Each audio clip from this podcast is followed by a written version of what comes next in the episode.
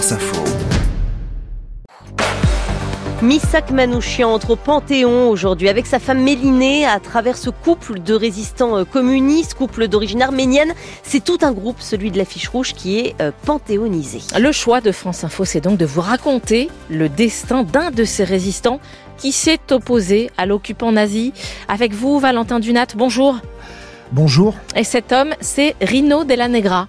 Ce qui est assez euh, incroyable avec Rino Della Negra, c'est qu'il joue au foot au Red Star sous son vrai nom et qu'en même temps, il mène une quinzaine d'actions clandestines avec euh, ses frères d'armes, pour la plupart étrangers, communistes, antifascistes. Avec euh, ce groupe Manouchian, il mène des attaques ciblées sur les occupants, les collaborateurs.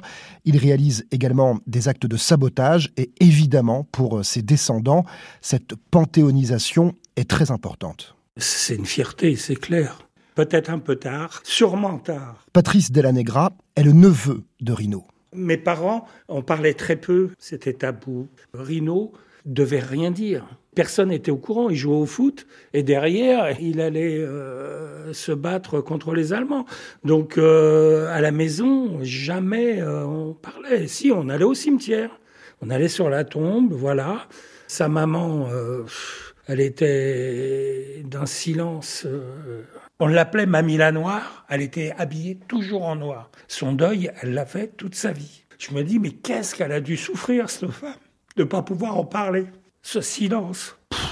Anna Della Negra a reçu par la poste les vêtements tachés de sang, criblés de balles de son fils Rino, qui a donc été fusillé comme ses camarades il y a 80 ans, le 21 février 1944, au Mont Valérien. Et si le nom et la mémoire de Rino Della Negra est entretenu, Valentin, c'est surtout grâce aux supporters de son club de foot, le Red Star.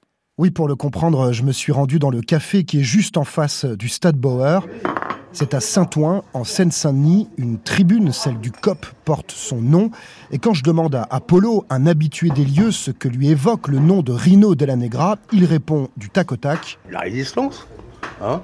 Le Red Star, c'est la résistance, hein Voilà, c'est un club mythique.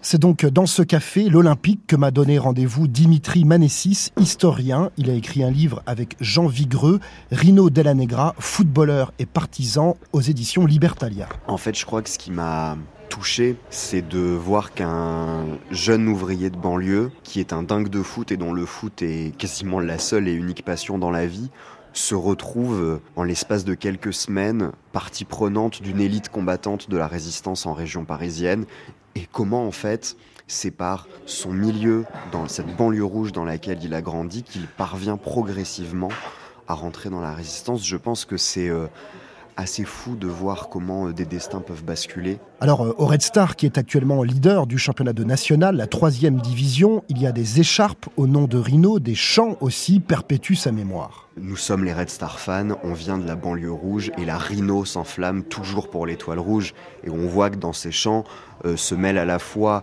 la culture ouvrière de la banlieue rouge parisienne et aussi les exploits sportifs comme résistants du jeune Rhino. Rino et ses frères d'armes sont arrêtés, torturés après une traque impitoyable des brigades spécialisées de la police française, un corps de policiers de 200 agents et inspecteurs qui avaient une seule mission, traquer la résistance d'obédience communiste. Et c'est donc tous ces résistants qui sont euh, panthéonisés, Valentin, ou uniquement le couple Manouchian?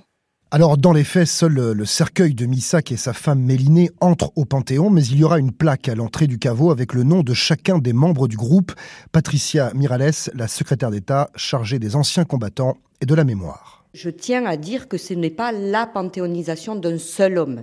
On ne se bat jamais seul, on ne gagne euh, pas seul ce qu'ils ont fait pour la France. L'amour de leur patrie alors même qu'ils étaient étrangers. Alors ils n'étaient pas tous étrangers, mais nous devons montrer à notre jeunesse que des étrangers aimaient leur patrie jusqu'à en mourir. Et donc c'est pas une personne qui rentre, c'est toutes les personnes. 23 noms seront donc inscrits, ceux fusillés le 21 février 44, mais également Olga Banchich, déportée, enfermée et guillotinée à Stuttgart le 10 mai 44, ainsi que Joseph Epstein, le chef des francs-tireurs et partisans en région parisienne, fusillé, lui, le 11 avril 1944.